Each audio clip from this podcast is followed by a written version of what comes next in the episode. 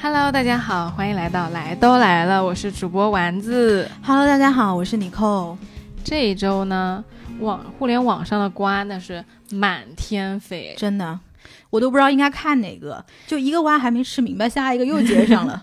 我就是已经吃瓜吃到了有一种我在加班吃瓜的体验，太多了。嗯但所以就是由这个东西，我们就想给大家就是聊一下，嗯，互联网 （social media） 社交媒体，对吧？你明显卡壳了，我帮你说吧。我谢谢你啊。嗯 那么对，就首先呢，我很想说，我其实最近是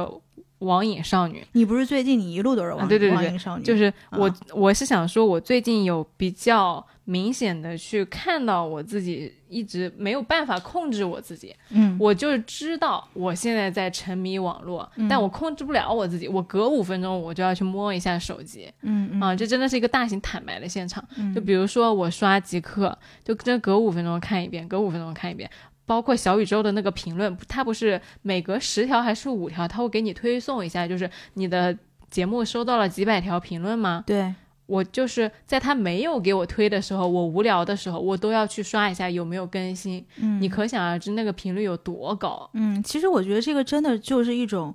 使用的习惯，对就是你已经被互联网操控到这个地步了。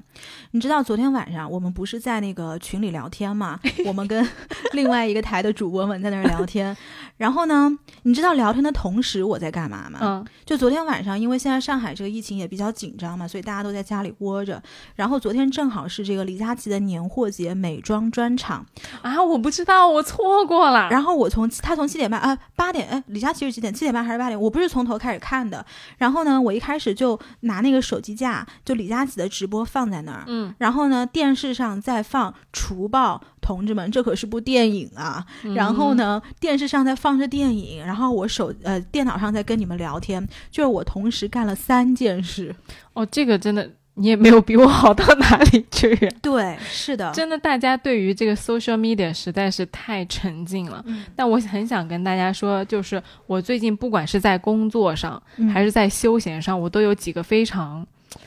呃痛的领悟。嗯嗯，第一一点就是，你从互联网上获得的关注和快乐，嗯一定是会遭到反噬的。就是嗯虽然有很多网上朋友好像跟我在网上都很熟，这些 ID 啊、这些名字呀、就经常会相互评论啊、点赞什么的。对，但是就是这些点赞的背后真的很空虚，就是当你放下手机的时候，你嗯获得了什么呢？就是几个赞而已。嗯我自己啊，就我作为一个网瘾少女，我就是一定要看到别人给我点赞，我才舒服的那种。但是我觉得很好的是你自己看到了，就是你跳脱出来了你的角色，看到了你被互联网裹挟的这一层嘛。我我这段时间一直在看这件事儿，嗯但是我还是看到了，我知道，我即使知道我被他裹挟了，我那个手就是控制不住我自己那个手。嗯，这个就是有一个很经典的和声，那个我怎么就管不住我自己那个手啊？就是这种感觉，你知道吗？就是痛的不够深刻，但是最近这几天就是这个情绪一直在积累，就是我怎么就一直沉溺在里面，我怎么就拔不出来呢？已经到了一个临界点，所以跟大今天跟大家讲这期就刚好。嗯然后第二个点就是在互联网上边儿，我已经发现哦，我心情不好的时候，我就嗯会疯狂的刷、刷那个网络，比如说什么呃微博呀，然后 ins 啊，嗯然后那个。呃，极客呀什么的，嗯呃，知乎呀，那个小宇宙，就你能刷的东西全部刷一遍。你就心情不好的时候，其实你什么都没有在看，累的时候躺在沙发就一直不停的在浏览。我我比你更糟糕的是什么？就是比如说即刻，我我以前是完全不沉迷社交网络的一个人，就以至于你看大家在我们早期录节目的时候，你还需要去给我普及，对的，对的什。么东西是什么，什么什么叫白莲花，什么叫绿茶我？根本就不知道。嗯，就我我的村以前是没有网的，你知道吗？然后因为做了播客之后，所以要跟大家去交流，要去维护很多东西，对对所以就慢慢的我就上网的次数也变得越来越多了。然后我发现，我那天发现，你看你是说你还浏览，你知道我是是怎么嗯知道吗？就是我那即刻如果打开，它如果有更新，更新它是不是会上面会有那个，就是我会去点两下，不就更新了吗？啊，对，我连看都不看，我就是不能不能忍受它是有新的信息。但是你说我看了谁的，我谁的都没看，就是已经糟糕到这个地步了。哦我还没有说完，就我心情嗯不好的时候，这个还不是够最最惨的。我嗯最惨的点在于，我心情不好的时候，我就一直在上网吧。但是呢，我刚刚我们俩不是录完了上一期节目很累吗？对，我就跟你一直在想说，我好累，我好累，我怎么办？嗯，然后我就去摸手机，对，就我太累了，以至于我要去摸手机，我没有第二个时间，我脑子里。我甚至就是很讽刺的，我想去问一下极客上面的朋友们，嗯大家在累的时候会做什么事情？嗯，就我已经想不出来什么什么，有人说比肯定我能想到有人给我回答什么听音乐呀、冥想呀、看书呀、洗澡呀，这我一个都做不了，我只能刷手机。我难，我刚刚跟你讲那就是聊天的时候聊了大概五分钟，我不就跟你说，哎，我好累，然后我就走开了，对呀，然后我就来找手机了。嗯，这个就最惨的，就是你不知道累的时候有什么其他的放松方式，你只想把自己扔在那个互联网的海洋里面，然后不断的沉溺、沉溺，掉到最底。嗯，但你是一直都很喜欢 social media，还是说你近几年有越来越依赖它的趋势？我觉得近几年是越来越依赖，早些年其实我都不用 ins 的，就我那个 ins 开了很久，嗯。但是嗯发的照片是很少的，但是由于就是后来用了，比如说微博啊，嗯。开始用了，然后微博其实也没有即刻发的那么频繁，我现在即刻就一天几条状态，原来微博可能是几天一条状态，嗯嗯，朋友圈可能原来也是几天一条，到现在就是朋友圈装死，即刻蹦迪，天天蹦，天天蹦。那天我不是还跟你说吗？我说我上班的时候同时看朋友圈，跟同时看 ins ins 呃不是同时看极客，嗯，我觉得我是。非常分裂，就是我是两个人在两个不同的场景干着对的对的两种，做过着两种不同的人生。那就是在好多人都是在朋友圈装死，在即刻蹦迪了。嗯嗯但是其实我可以呃，我想跟大家分享一下为什么我一路都没有那么喜欢 social media。嗯我觉得首先从信息层面来看，就可能我对 social media 也是有一个偏见啊，就是我觉得从信息层面来讲呢，网络上真的有很多假信息。是，嗯，然后除了假信息是第一层，然后有很多被包装过的真信息，还有一部分是你选择愿意去看到的信息。但是大家就知道，首先我觉得作为普通人，我很难去分辨哪些是真的，哪些是假的。所以呢，我就以前会有一个偏见，就是我从源头上不去给不去相信很多东西。嗯，然后第二个呢，就是很多事情其实假着假着就真了。嗯，我一直觉得在 social media，其实它构建出来的是一个虚假的真实世界，或者说构建出来是一种模糊的真诚。对，嗯你说的没错的。但你这个点，我就让我想到，呃，最近这一周不是瓜很多嘛，就是八卦啊、娱乐圈啊什么的。嗯但我作为一个网瘾少女，你居然不吃瓜？，对，嗯，就是我刚刚跟尼寇聊天的时候，他在跟我说一些明星的时候啊，我说你给我普及一下，就是你知道那明星发生了那事儿，但是你说不清是什么事儿，我也不知道细节嗯，就这是我作为一个网瘾少女最后的尊严。嗯和底线，嗯就是我不会去看那些明星的细节，因为我知道这些东西其实都是很大一部分真啊，也不你也不能说全部都是，嗯，就很多是在作秀，嗯然后很多是在消耗我的精力。我会觉得说，那我知道这个人他有没有小孩儿跟我有什么关系？对啊，嗯，除非我喜欢的那种明星，我去搂一眼，其他嗯绝大多数那天满天飞的那种，这个明星那个明星，有好多明星我都不知道谁是谁，脸都不知道。嗯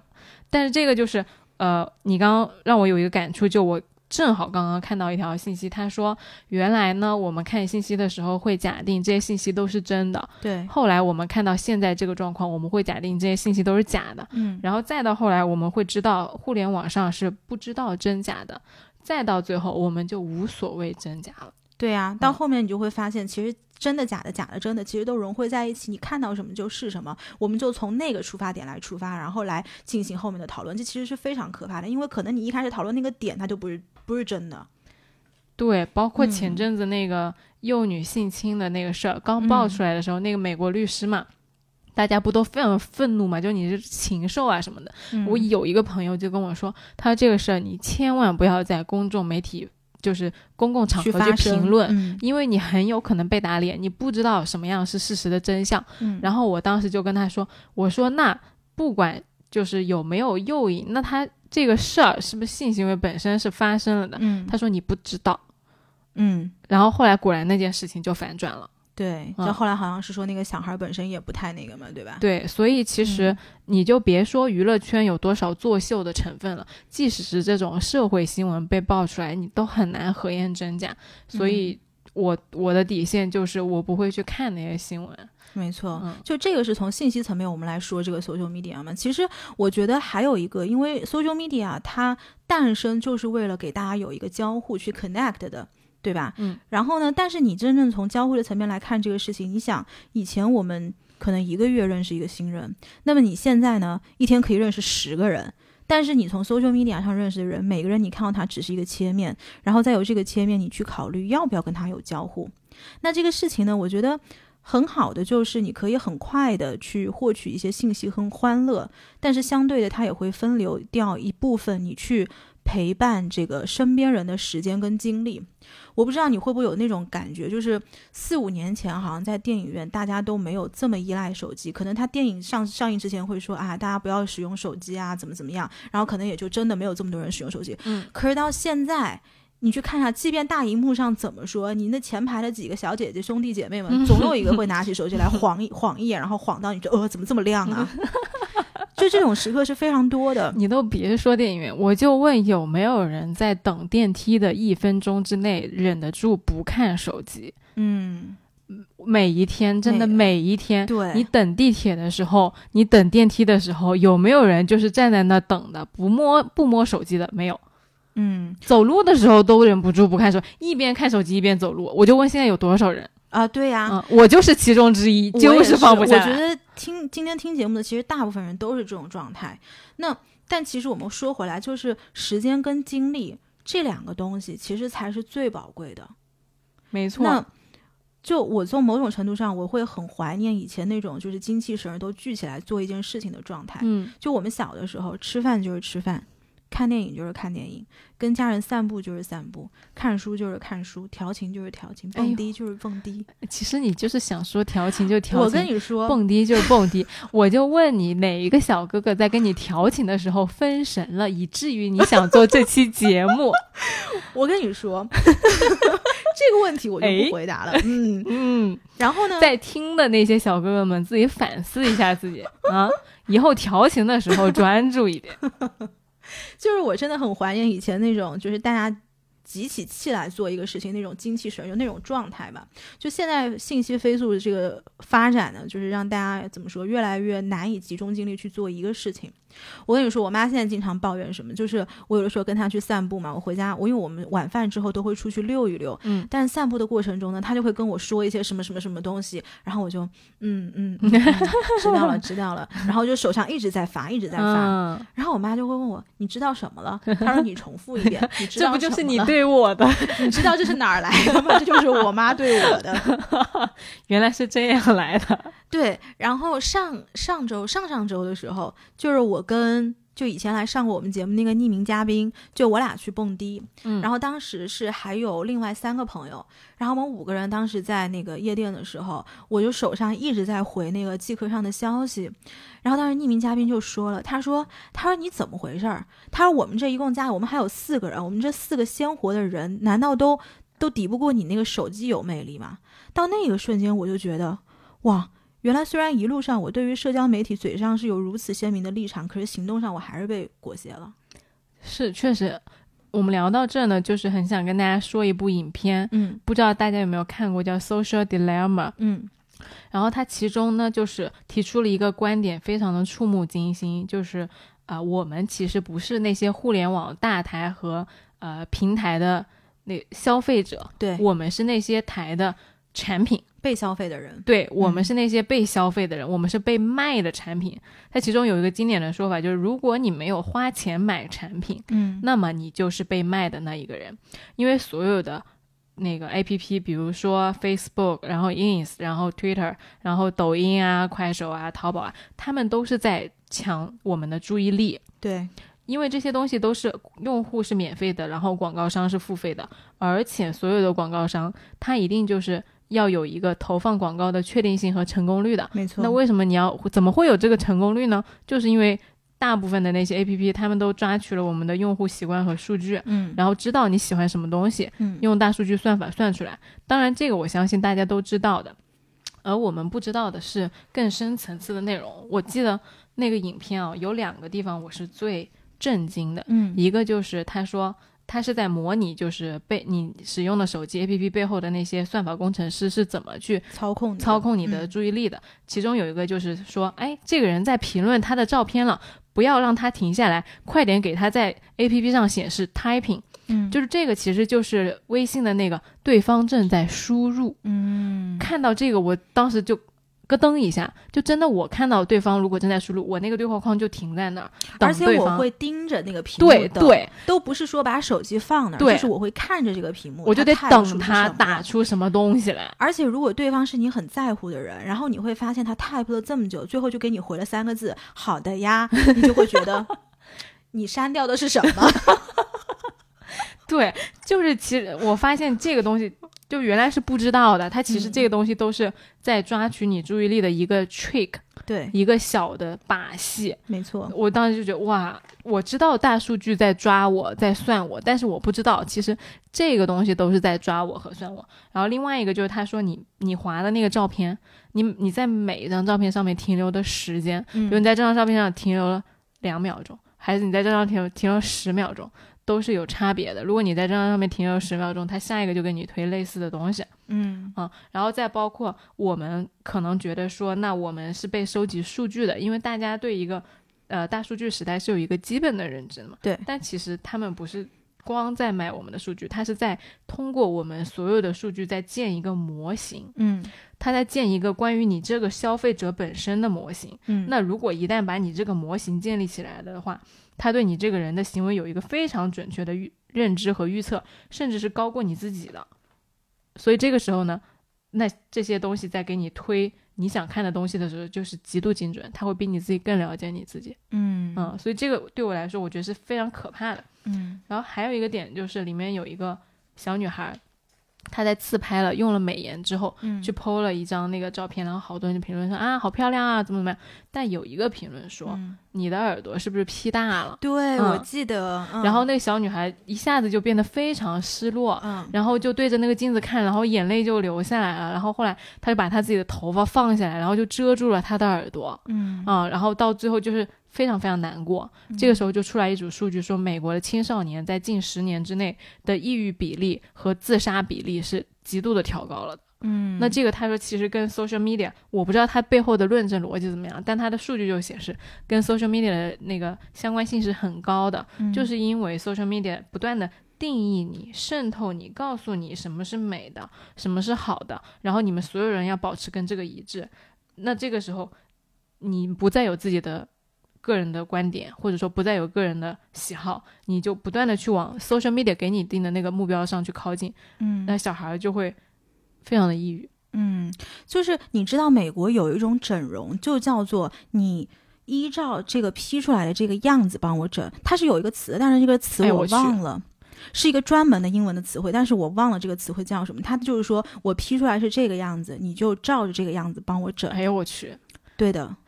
嗯，因为我在看这个影片之前呢，我会知模模糊糊的，就是大概知道，但是嗯没有这么精准嘛。包括它里面会说到，你在划那个 A P P，就像我们开头说的，就是看到有更新，我就得把它点掉，不然我难受。是的，还有那个小红点啊也难受，对对吧？然后他他说这个其实就是你每一分每一秒的那些人性的脆弱点都被用到了极致，所有的你的人的行为心理学，或者说你的谈判说服就说服的那个艺术，都被用在了 A P P 的设计里面。嗯你所有的行为，它都会设计给你正反馈。为什么没有那个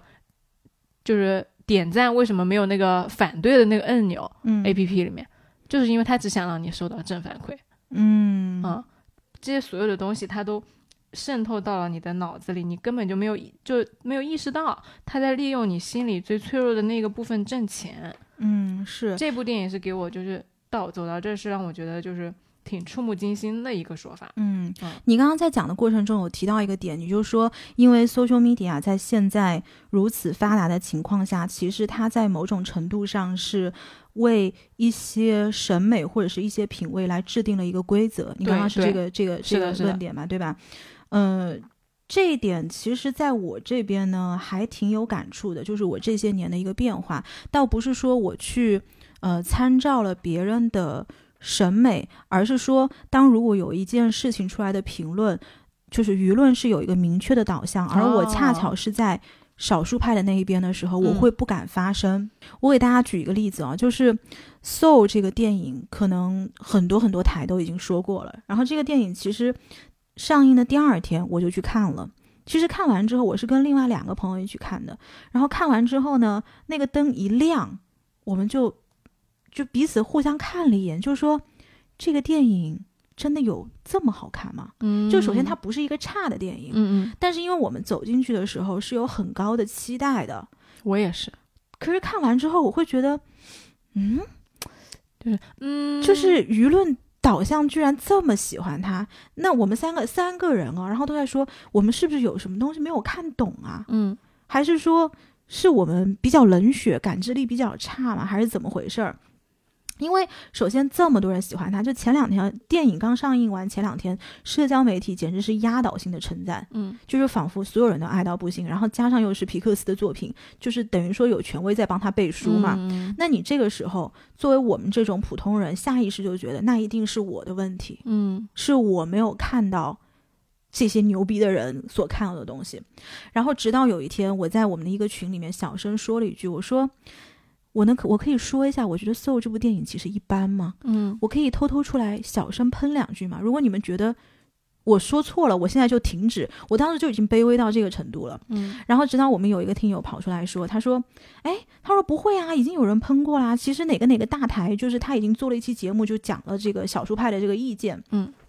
然后那个大台的主播恰巧也是，就是怎么说，深度大家都是比较认可的，所以在那个瞬间，我就会觉得，哎，好像有了一点点底气，就类似于是有一个相对权威的人来帮我背书了。哎你不觉得你这个点很妙吗？嗯，就是你一方面觉得在 social media 上面的声音，如果说大家形成了一个统一的意见，很容易打倒少数派。嗯，那在这个时候呢，你看到一个大台发生了，你觉得有东西在帮你背书了，其实你还是在 count on 这个 social media。对，嗯就是我今天，就是我们今天，我觉得讲这些东西，不是说我们要跳脱出这个环境，因为我觉得大家跳不出来，而且就算你要跳出来，你要费老大劲了。嗯那就是说，在这个环境之下，至少我对我自己来说，我我是怎么去，就是相对来说过得好一点。好卑微啊！我觉得是的，就是就是，起码我要知道我是被裹挟的。对，就是如果你你无意识的像我之前那种，每次心情不好就刷，一直不停的刷刷手机，和你嗯知道你其实就是被在被裹挟和算计，那是不太一样的。是啊，嗯而且如果当你知道的时候，你再跳出来就会稍微容易一点点。对，嗯就是你想啊，因为我刚刚还在跟丸子说，哎，这个这个例子我本来都不打算说的，就是大家知道我很喜欢 TFBOYS，我很喜欢易烊千玺嘛。然后呢，就是我的抖音上面，我不知道从什么时候开始，它全部是 TFBOYS 的那个路透，就那种站姐拍摄的什么街机的路透，这个东西是你在微博上，在正式的 social media 上是看不到的对的。嗯，然后我，而且我以前不知道居然有这种东西。我第一次看到的时候，我想，哇，这个 sneak peek 也太棒了吧！然后一开始刷抖音，我真的是刷易烊千玺的路透，同一个视频，不同的角度，不同的站姐拍摄，我可以刷三个小时。我的天呐，然后那是那是疫情期间嘛，二零年的初初头上这样子。然后呢，到后面我觉得好浪费时间啊。嗯然后到后面就会慢慢就变成了刷到两个小时的时候，我就觉得特别内疚。嗯嗯，然后等到那个点出来的时候，我就知道，嗯，我现在就是已经被这个算法就是已经控制到这个程度了，我应该有意识的把自己拔出来。所以呢，我现在就是规定自己，如果真的，我首先现在真的很少上抖音，如果是上抖音的话，就是听神曲。不是，如果上抖音的话，就是我刷 TFBOYS 路头只能刷十五分钟，这个是硬性规定。哎，那你是会看吗？比如说我打开这个手机是八点二呃八点半，然后嗯我八点四十五一定关手机，是这样。不是，我是只有在睡前的那十五分钟才会刷，就等于说哦你的睡眠让你慢慢就是把这十五分钟的这个时间给设好了。我不是那种会越刷越兴哦奋的人，哦哦，那每个人因人而异。对，这个因人而异。但是我觉得是一种，是你有没有意识到这个事情的严重性的一个一一个层面。嗯哦，你说这个我还能补充一下，就是我被裹挟的严重程度有多嗯严重？就是哎，先说一个你一个小的细节，就是工作的时候哈，嗯经常这不是在那很专注的写合同吗？嗯然后写着写着。哎，突然有一个文件要从手机上面导到电脑上，你不就得抓着手机吗？对，因为我平时是很防范工作的时候看手机和消息的。如果我真的要看一个东西的话，然后那时候你得拿起手机吧，然后看到手机上面这么多微信，嗯这么多即可，我先刷个就开始刷刷，刷完之后嗯差不多放下，然后放下来，哎，我拿起手机来干什么？是的，我刷了个寂寞。真的是这样的，就真的是会这个样子。然后想跟大家说的就是，我不是前阵子去元旦嘛，嗯，就是我拍了一张我穿只穿了一件单的睡袍，嗯。然后一个背影，我前面就是山水，然后后来一个背影，那个其实是在户外拍的，那个是我们那间房间，它有一个呃阳台，对，它阳台其实是已经暴露在外面的嘛，嗯，然后我当时要。呃，很冷，那个时候山上可能就几度，甚至零下几度，我没我忘记了，没看嗯温度。然后我朋友要给我拍这个照片的时候，呃，我们就在犹豫到底要不要穿毛衣。我是先穿了那个毛衣，拍过了之后又把把毛衣脱掉了再拍的。嗯，然后完了之后，我们就自嘲说我们已经被裹挟到这个程度，因为当时小红书上面最火的就是在那个滑雪场穿泳比比基尼拍照，你知道吗？我知道，我那那段时间是我朋友，真的也同样是匿名嘉宾发给我看的。然后呢，匿名嘉宾就说：“他说我们这样现在连是不是连滑雪场都不能去了？对，然后还有包括那种就是穿那个酒店的浴袍，然后裹一个头巾，然后吃早餐，在那个望那个江景啊什么的，就那种 social media 上面觉得就是最潮或者说嗯最讲究的那种 Instagram 上面的典型照哎，片。对对对对，就是从嗯 Instagram、然后传到小红书，然后就再传到朋友圈的这种东西啊，就我特别的会玩那那种东西，嗯，然后已经就是刚开始我刚工作的时候，有一个朋友，他我当时已经没有感还没有感觉的时候，他就会一直抓着我去跟他拍那照片。我刚开始心里面有一个疑虑，我说，哎，我说为什么要这样拍？嗯，然后他就给我看说，哎，你看小红书上是这样这样的。嗯我刚开始还有一个被他说服的过程，嗯然后到现在我会主动要求和模仿小红书，就真的是要死了。对呀、嗯哎，所以呢，就是其实我这一周就有一个很明显的感觉，就是社交媒体让大家越来越愤怒了，但是却没有以前来的勇敢了，我也有这种同感。对吧？因为你想，首先我们说愤怒，那这一周发生了什么事情，大家都知道啊。嗯就是在这个事情，这个女明星这个事情呢爆出来的前两天，匿名嘉宾他有一天晚上就很晚了，都快我真的是要我要开始刷路透的的 抖音了。然后他他发个消息问我，他就说为什么大家这么愤怒啊？然后我说我真是不知道。就我说这个话不是说因为这个事情事不关己高高挂起，而是在第一天信息流出来的时候，其实录音的东西所有的录音都没有，就没有人听到录音。嗯然后呢，我们的这个伟大的这个平台啊，它的就是有一个明确的舆论导向，然后就所有人一个劲儿的去骂那女明星。嗯然后我当时就跟匿名嘉宾在讨论那个点，就是你说我们看到的这层信息里面有多少是真实信息？嗯，这其中真实信息又是真实情况的百分之多少呢？是我们看到的坏人真的是坏人吗？我们看到的弱者真的是世界中的弱弱者吗？大家愤怒的根源又是什么？嗯我我我作为一个不吃瓜的群众，我也嗯不能理解。就是我可以给大家说说，这是我很私人的一个看法了。就是我长久以来一直觉得，像这种流量明星哦，这背后是巨大的利益体。就我们可能看到那几行新闻的背后，可能是一个雪球，或者是两个利益巨大的利益雪球对峙后碰撞的这个结果。其实我们普通人真的很难去分辨这个事情到底是怎么回事。嗯，那你说大家争吵的这个根源是什么？就是大家都选择了自己能够看到或者是愿意相信的世界，为了维护自己心中怎么说认可的正义而站了队吧？那这就背后呢，其实是价值观的分析。那价值观的分析，它的根源可能就来源于很多东西了，比如说家庭、事业、成长背景、教育程度、性格，或者是在这个事件里面很多人都必会去谈到的一个词叫阶级。嗯，你这个让我想到一个之前的点，嗯就是娱乐圈当时黄晓明啊，嗯黄晓明那个客栈，那个什么什么客栈啊，那个娱乐叫那个综艺叫中餐厅吗？哦，对对对对对，中餐厅。啊，然后什么客栈？他在那个里边不是一个特别讨人厌的那个角色嘛，就是个啊憨憨，我不要你觉得，我对要对对对对我觉得，对嗯，就是然后全网骂嘛，就是，甚至有很多那种表情包啊什么的。但其实到现在，黄晓明已经洗白了。嗯，就他后来参加浪姐的时候非常卑微，嗯，然后给人的感觉就是，但你看大家调侃他端水大师啊，然后小明啊怎么怎么样，就这个人的那个公众形象又突然又转成了一个正面的。对。然后，像是中餐厅当时啊，我就觉得说这是一波炒炒作，嗯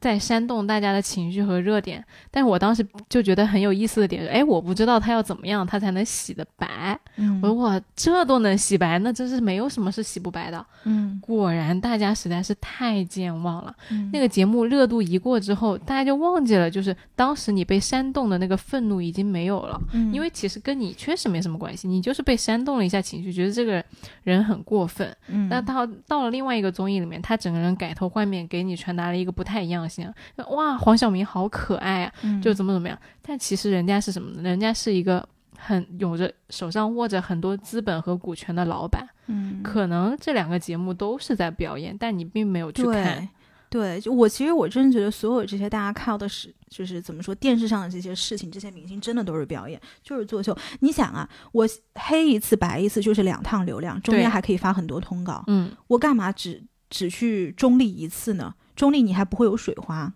是对吧？所以就是为什么你像这么多综艺节目，它现在一定要制造矛盾，要制造这种对立对峙，都是为了关注度啊。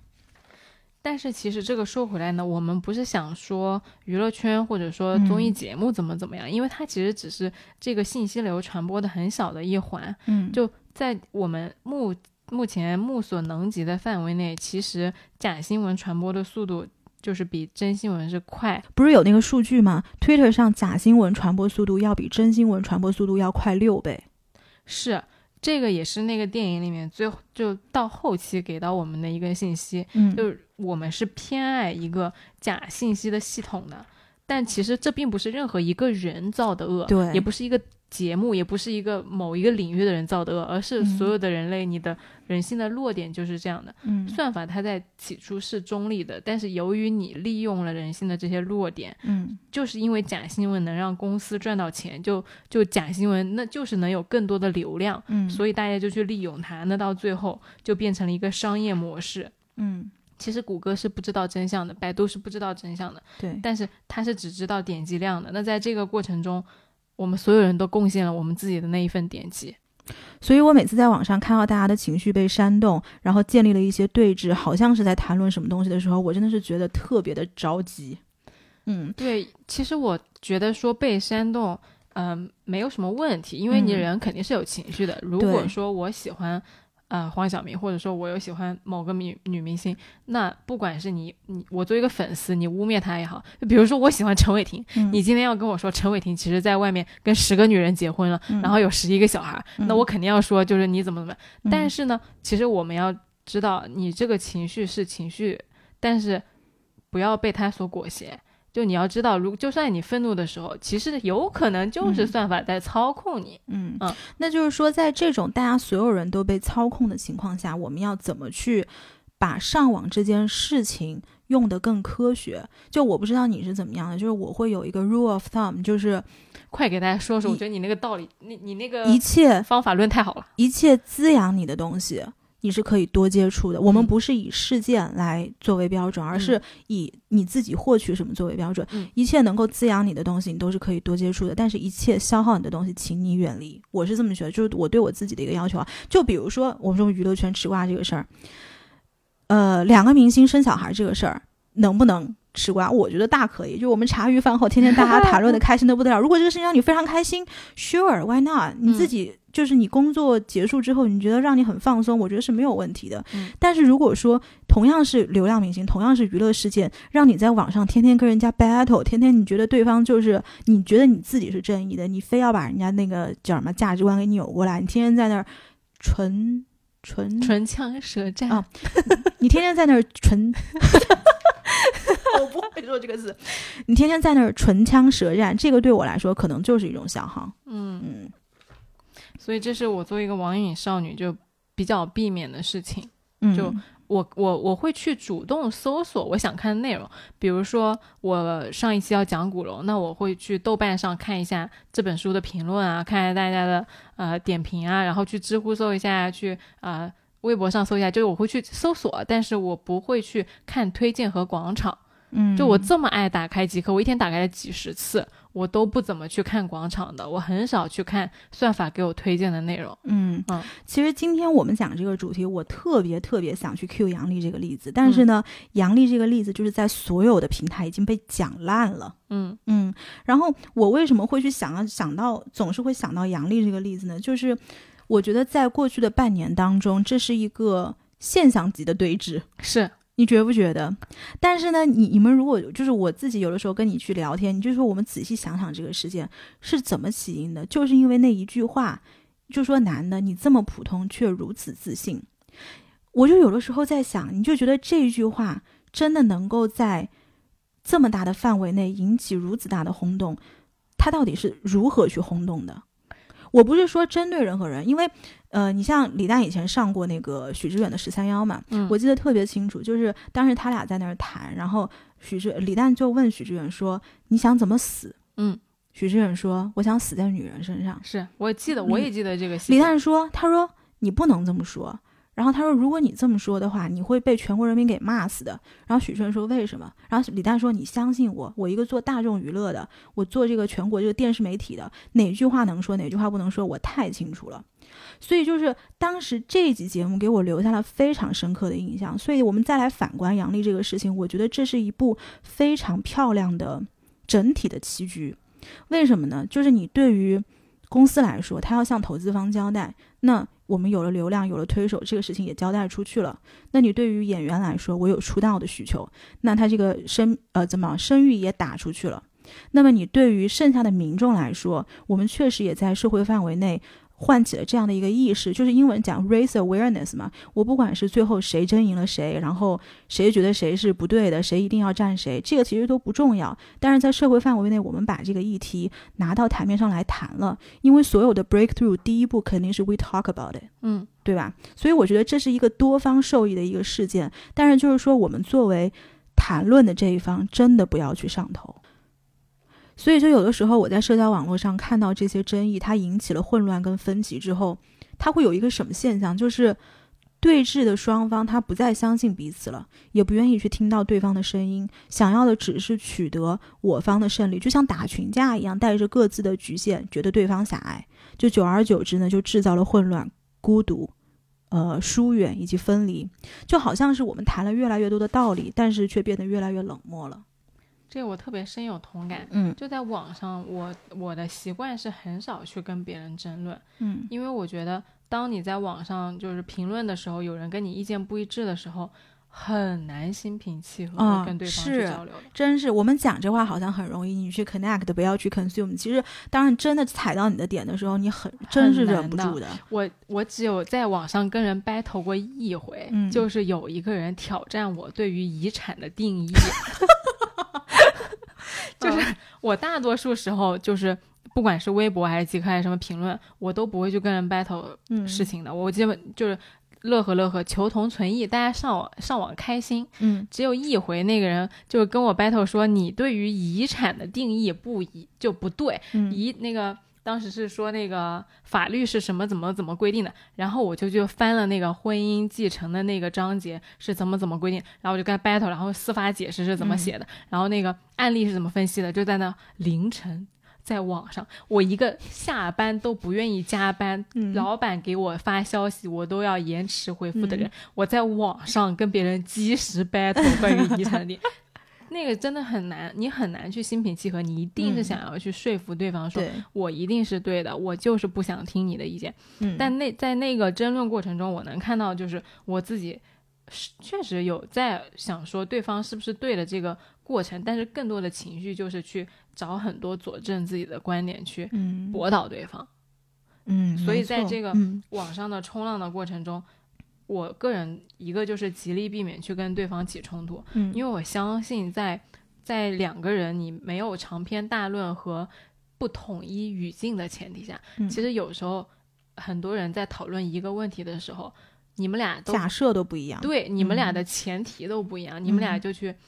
讨论这个东西是什么，这个东西好不好。其实你们两个人以为的这个概念都不是一个概念，嗯，所以很多时候，呃，有一个笑笑有一个梗，就是知乎上回答问题，你得先问是不是，再问怎么样。嗯。你你得先定义一下你讲的这个东西是啥。对，啊、这个其实是一个挺，我觉得还挺好的，就是嗯。在争论之前去摆一下，说，哎，你说这个是啥，那个是啥，对，但这个太难了，太难，对就对人的要求太高了啊。对，所以，在网上，我我个人倾向于不去跟别人争论。嗯，就你会不会觉得语言这个东西哦，它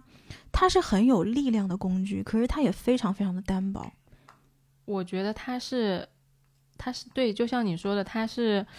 很有力量的武器。对，对，嗯，因为作为一个学法律的人，我深知辩论有什么样的效果和。嗯就是你说一句话去驳倒人的时候，你有怎么样的快感？嗯，但是我也就是会觉得那个东西实在太伤人了。嗯我最喜欢有一句话是在那个《一代宗师》里面，嗯那个王家卫借着那个宋慧乔嗯的口说出来的。哎，不是，是梁朝伟。就梁朝伟当时是演叶问，嗯然后叶问他老婆就是不说话的，在那个电影里面，他很少很少说话。他说，因为他们相信就是两夫妻相处要无声胜有声。嗯，他说很少出口，因为出口会伤人。没错，所以我很多时候我在心里面有不一样的意见，或者说真的在跟人争论事情的时候，我很少就马上会去说你不对或者你不好，因为我知道就是有时候说话，就是有一些人不是会经常口不择言嘛，就会去先宣泄情绪，但我嗯是反方向，我就会往内走，嗯就我就不会去。跟那个人吵架，去骂你的一些就不好的地方，因为我知道实在是对人伤害太大。嗯嗯而且我觉得就是，如果我们从交流的目的开始来讲的话，交流的目的，至少对我来说，我觉得应该是开拓了我的视野，而不是说我花力气去说服对方。更不要说，其实世界上大多数的事情都不是非黑即白的，嗯也不是说你左派跟右派一定要选一个立场的。有的时候忽左忽右的这个中间选票，其实我觉得可能是一个比较好的选择。因为很多时候，同样一个问题，你放在不同的情况下是会变的嘛。嗯你可我像我个人的认知，就是随着我不断的成长，有很多事情我以前不能理解，但我现在可以了；以前有些我不能接受的事情，但我现在觉得可以了。就真的的是不是说你底线越来越低了，是就是你的认知对越来越多，嗯你能够接受更多更多不就多元的东西。对，原来会觉得说这个世界上怎么会有这样的人，嗯但后来就会觉得哦，这个世界上确实是有这样子的。对而且他们的存在其实并不会像我原来觉得说你不对，对，嗯是的，就是我上上周看《奇葩说》嘛，当时有一个辩题叫做“成年人的崩溃该不该隐藏起来”。嗯这一集我特别特别喜欢臧鸿飞的表现，就我不知道听我们节目的大家有没有看啊？然后臧鸿飞当时说了一句话，他说：“在我心里，成年人的酷是什么？是出走一生，归来不发一言。为什么不说呢？因为他走之前无话可说，他走过了也不用再说了。”所以怎么说，就是做一个相对来说沉默一点看世界的人吧，守好你心中的日月山河。但是这个事情与他人何干呢？嗯，嗯，这样说太好了。对，嗯，这个就是我们这一周通过发生的一些事情，不管是网上的还是身边的，所体验到的和想到的东西，想跟大家分享的，对，也欢迎大家在留言里面给我们说出你们不一样的观点和看法。对的。嗯其实我还挺喜欢别人来 challenge 我的嗯，想法的，但请大家 challenge 我的时候，请你带上你的理由，就不要跟我说你是傻逼就行了。哦，然后还要给大家说一下，就是呃，周二的时候我们还有一期节目会上线。那这期节目呢是五家电台一起联合发起的这样的一个二零二一年的福袋计划。我跟丸子刚刚已经录好了这一期节目，请大家务必去听，因为我们的这个发起方隔壁电台他们花了很多很多很多的心血。